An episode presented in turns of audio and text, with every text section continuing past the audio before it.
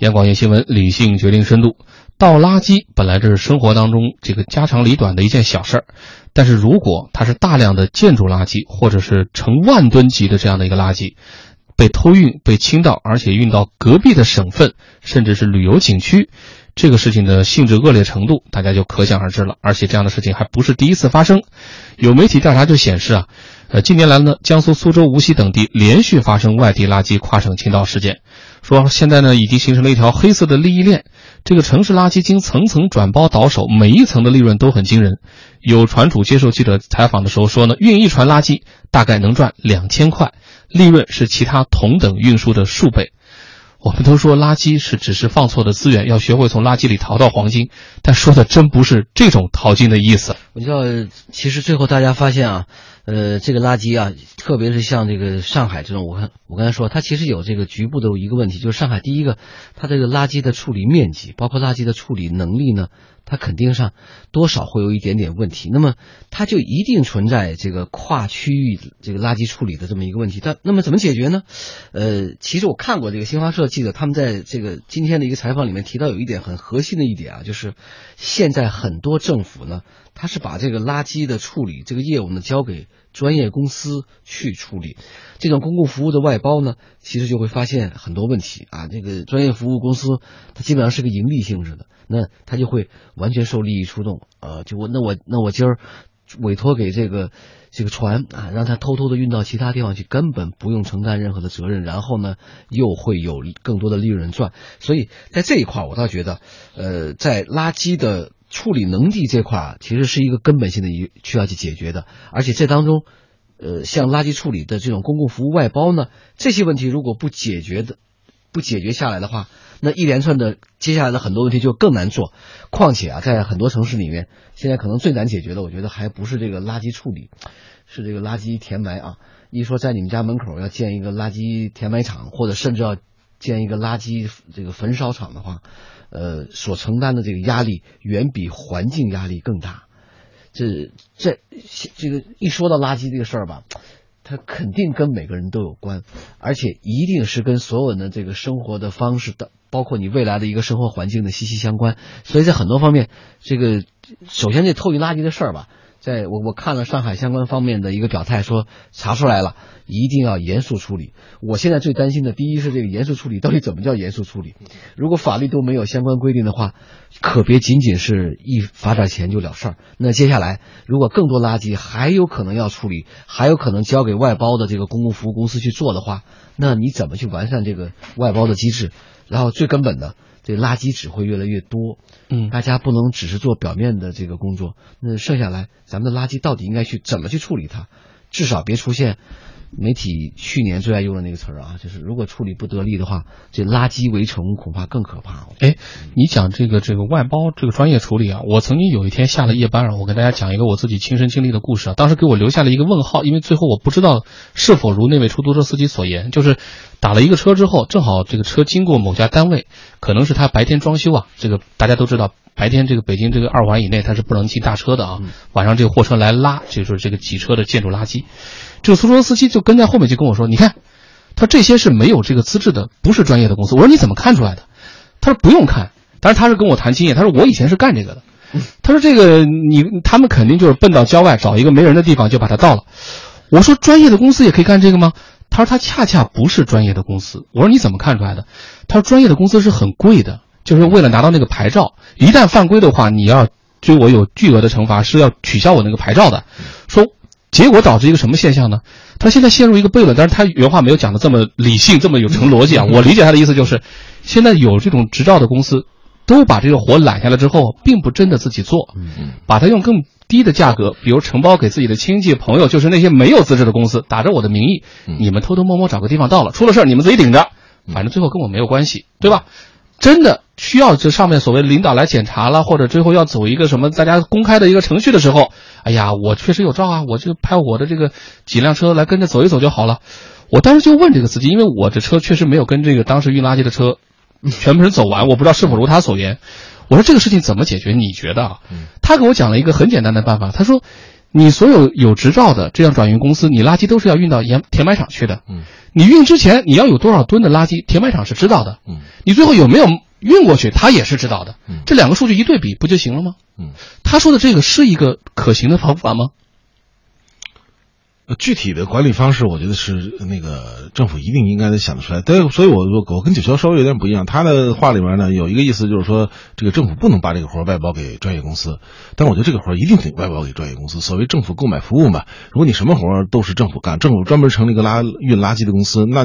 又腐败了，那就不是一腐败，另外一个政府也实在也管不过来，对吧？那确实应该是外包没问题，但是我觉得对外包的这个公司一定有监管。就像刚才回到你刚才说的，我觉得你们两个人凑在一起差不多了，就是你可以外包给专业公司，但是一定要严格监管，不能像你出现刚才你说的那种外包公司再次的以非法的，就是合法的拿到这个垃圾承运的这个权利，然后再把它非法的转运出去、转包出去，这就成问题了。这是一个。再一个就是现在确实是这个垃圾消纳的问题啊，是个非常非常巨大的问题。其实过去当我们的这个发达的城市，这种中心城市不是很多的时候啊，其实垃圾外运是一个特别方便的办法。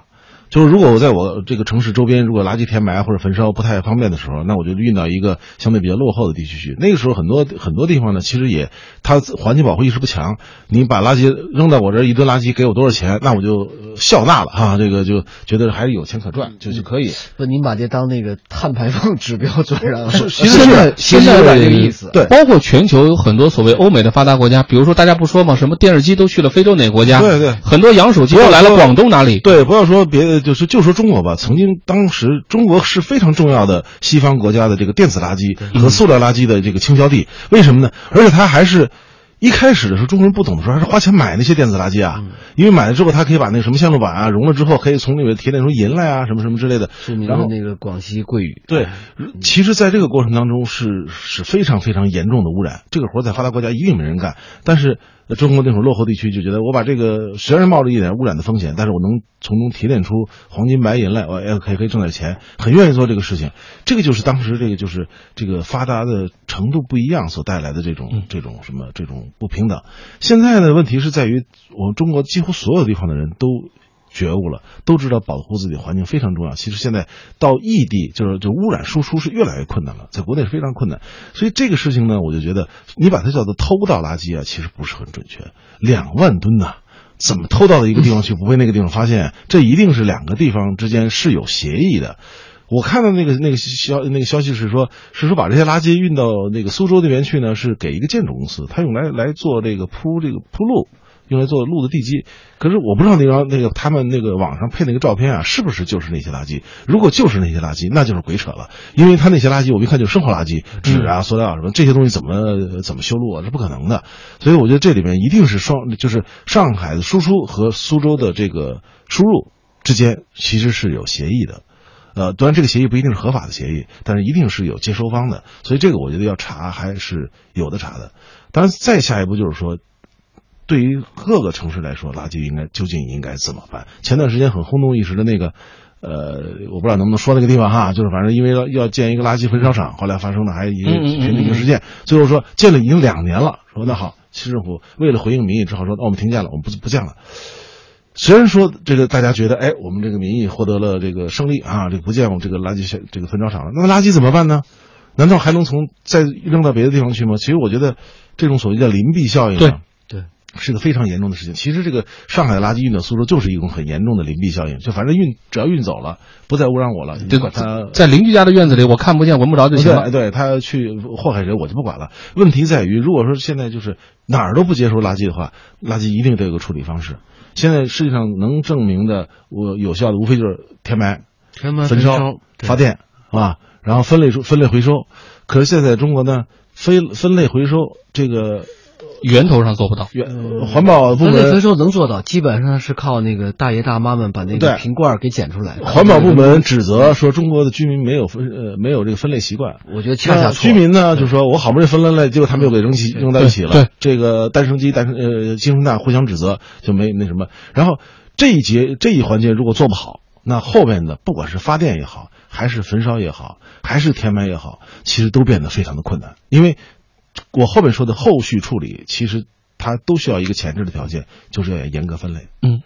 我必须把有机物和无机物分开，那个有机可以焚烧的有机物才可以送去发电，或者才可以彻底燃烧。那么如果你把所有厨余垃圾什么都堆在一起，水淋淋的，烧也烧不完，发电更不要提了。所以这个事情呢，对，那就只有填埋。可填埋，那地下水的污染呐、渗透污染呐、等等一大堆，还有就是你往哪场地也没有，所以这个是个非常非常巨大的。您讲这个我就想起来，您说的垃圾焚烧发电厂，我看过那个有摄影记者拍的一组这个日本人的婚纱照，说你们猜他在哪儿拍的婚纱照？垃圾焚烧发电厂，就在他的社区里。就他们觉得这是一个挺有创意的地方，大家并不觉得哇，你还想不想过日子，在这儿拍？搁咱们这儿几乎就变成这种感觉了，是吧？这是第一。咱后来背后探讨就谈到了，其实我们也都知道的，比如日本人的这个垃圾分类到什么程度，周一你才可以扔比如说大件的家具，对，周二你才可以扔衣服，周三你才可以扔什么。所以经常家里会导致一个什么情况，就是垃圾得在家里攒着，因为没到那个日子你扔出去需要被罚款的。而且大家已经不仅仅是为了担心被罚款，他已经养成了那种法律制度下的个人习惯意识了，就是哪怕甚至家里弄得有点味儿了，没办法，我得忍着，还有2天这垃圾就可以扔了。我就在想，搁咱们这儿恰恰得反过来吧，家里有味儿这是不能接受的，至于外面是吧，这是两个概念了。但是您刚才讲的这个邻避效应，我们也都知道那个意思嘛，就是我们自己是这个家的主人没错，但是您对于旁边的邻居来说，你也是他的邻居啊，人人都去祸害邻居，那谁最后能够独善其身呢？可笑，这基本上啊，这个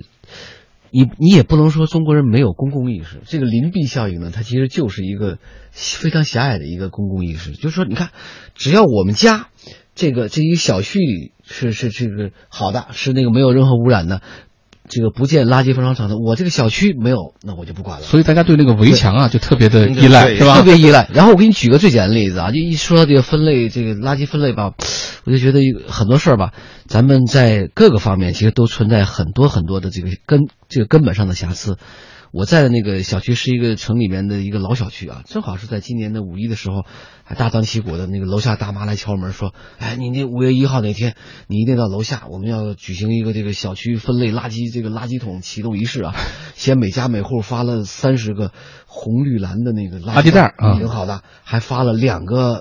到3个不同的垃圾桶，然后在楼下呢也相应的按照这个红绿蓝分了3个这个不同垃圾的这个垃圾桶。你知道，就坚持了1天，到了晚上的时候，门口那大爷，因为我们门口那个门卫大爷呢，他是一个义务的这个垃圾转运工。我说你这忙啥呢？这个得稍微擦一下。过一会儿吧，这个过3小时吧，得有来检查的，看看咱们那垃圾桶啊是不是往里放上各种不同的垃圾了。我说完了呢。完了，你们爱怎么扔怎么扔，我不还得收拾吗？你知道吧？他都不是说居民把它分好了，连居民其实都没有意愿，也没有想法说把垃圾真的是能够按照那个红绿蓝把它分了，扔在那个桶里。如果连这个举手之劳都做不到的话，那只能剩下互相的埋怨。我们居民埋怨管这个垃圾转运工，然后居民埋怨，然后垃圾转运工埋怨这个政府的管理部门。这事儿吧，就是我们那小区就比较奇葩，他确实分了3个桶啊，一个可回收，一个不可回收，一个厨余。然后我也相对比较认真的放进去。后来我发现他们晚上来收垃圾的时候都倒在一个车里。结果后来我去一个朋友家串门，他们那个垃圾更奇葩。他分成三个口吧，说一个这个一个可回收，一个不可回收，底下是通着的。那就更扯了，对吧？这属于一个串联，一个并联。可是后来我问过环保部门的人，我说你们为什么都把它扔在一起？他说他说这样说，表面你们看来你们都那个分了，但是这个垃圾回收是这样，就你只要你这一类垃圾里边掺了一点其他的东西，其实就跟没分一样。他说我们也是没办法，我把分类运走，实际上里边你比如说这个可回收物里边有厨余的，哪怕是比较少量的 10%， 它实际上这个分类对我们来说已经没有意义了。所以那我干脆就把它混在一起。所以你说到底是怨居民呢，还是怨这个垃圾清运部门，怨这个环保部门呢？其实一个题讨论到最后又无解，这是最让人觉得遗憾。但是啊，九霄，你刚才提到了红绿蓝，我其实提到有一点，就是这个咱们这个基层社区治理吧，这块也得提高。但我觉得还是应该发挥九霄刚才说那个。我追问大爷大妈一个问题，九霄，你知道红绿蓝分别对应哪种垃圾吗？绿色代表的是可回收的，红色代表的是厨余垃圾，蓝色是代表不可回收的。至少在我们那个小区是这么分的。啊，好吧，我看广告是凡是能长出那个从垃圾箱里长出树苗的那个就是绿色的。但是其实很容易区别，因为在北京的更多小区呢，它就分了可回收和不可回收。对，只要记住绿色的是可回收的，比如说您把这个垃圾瓶把这个可乐罐、这个矿泉水瓶这一类东西放到那个里边肯定是没问题的。至于其他的，您就放那个灰色的或者蓝色的或者是红色的都行。啊，一般在很多地方，我刚才九霄说的时候，我特意百度搜索了一下哈，很多地方现在流行的是四种颜色，比如温州等地，四种颜色什么意思呢？红绿蓝的基础之上，它加一个灰色。红色一般指的是有害垃圾，就是比如说你要特别当心的，对人体健康或者自然环境造成直接或者潜在危害的物质，什么飞灯管啊、过期的药品啊、废油漆啊这种。厨余垃圾，比如说这个茶叶、果壳、食物残渣呀，这种有机废弃物。绿色，可回收用蓝色，比如说废塑料、废纸、废玻璃这种可回收的用蓝色，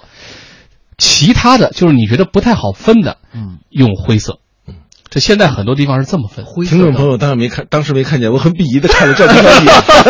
搞错了。每次碰到这种情况，我就觉得我们应该加一个这个视频，那就该好了。好，所以我说吧，这只坚持了一天的这个小区分类垃圾，最后让我还这个。你看，这就是经典的这个。刚才您说的什么鸡生蛋，蛋生鸡，他又赖到那边去了，是吧？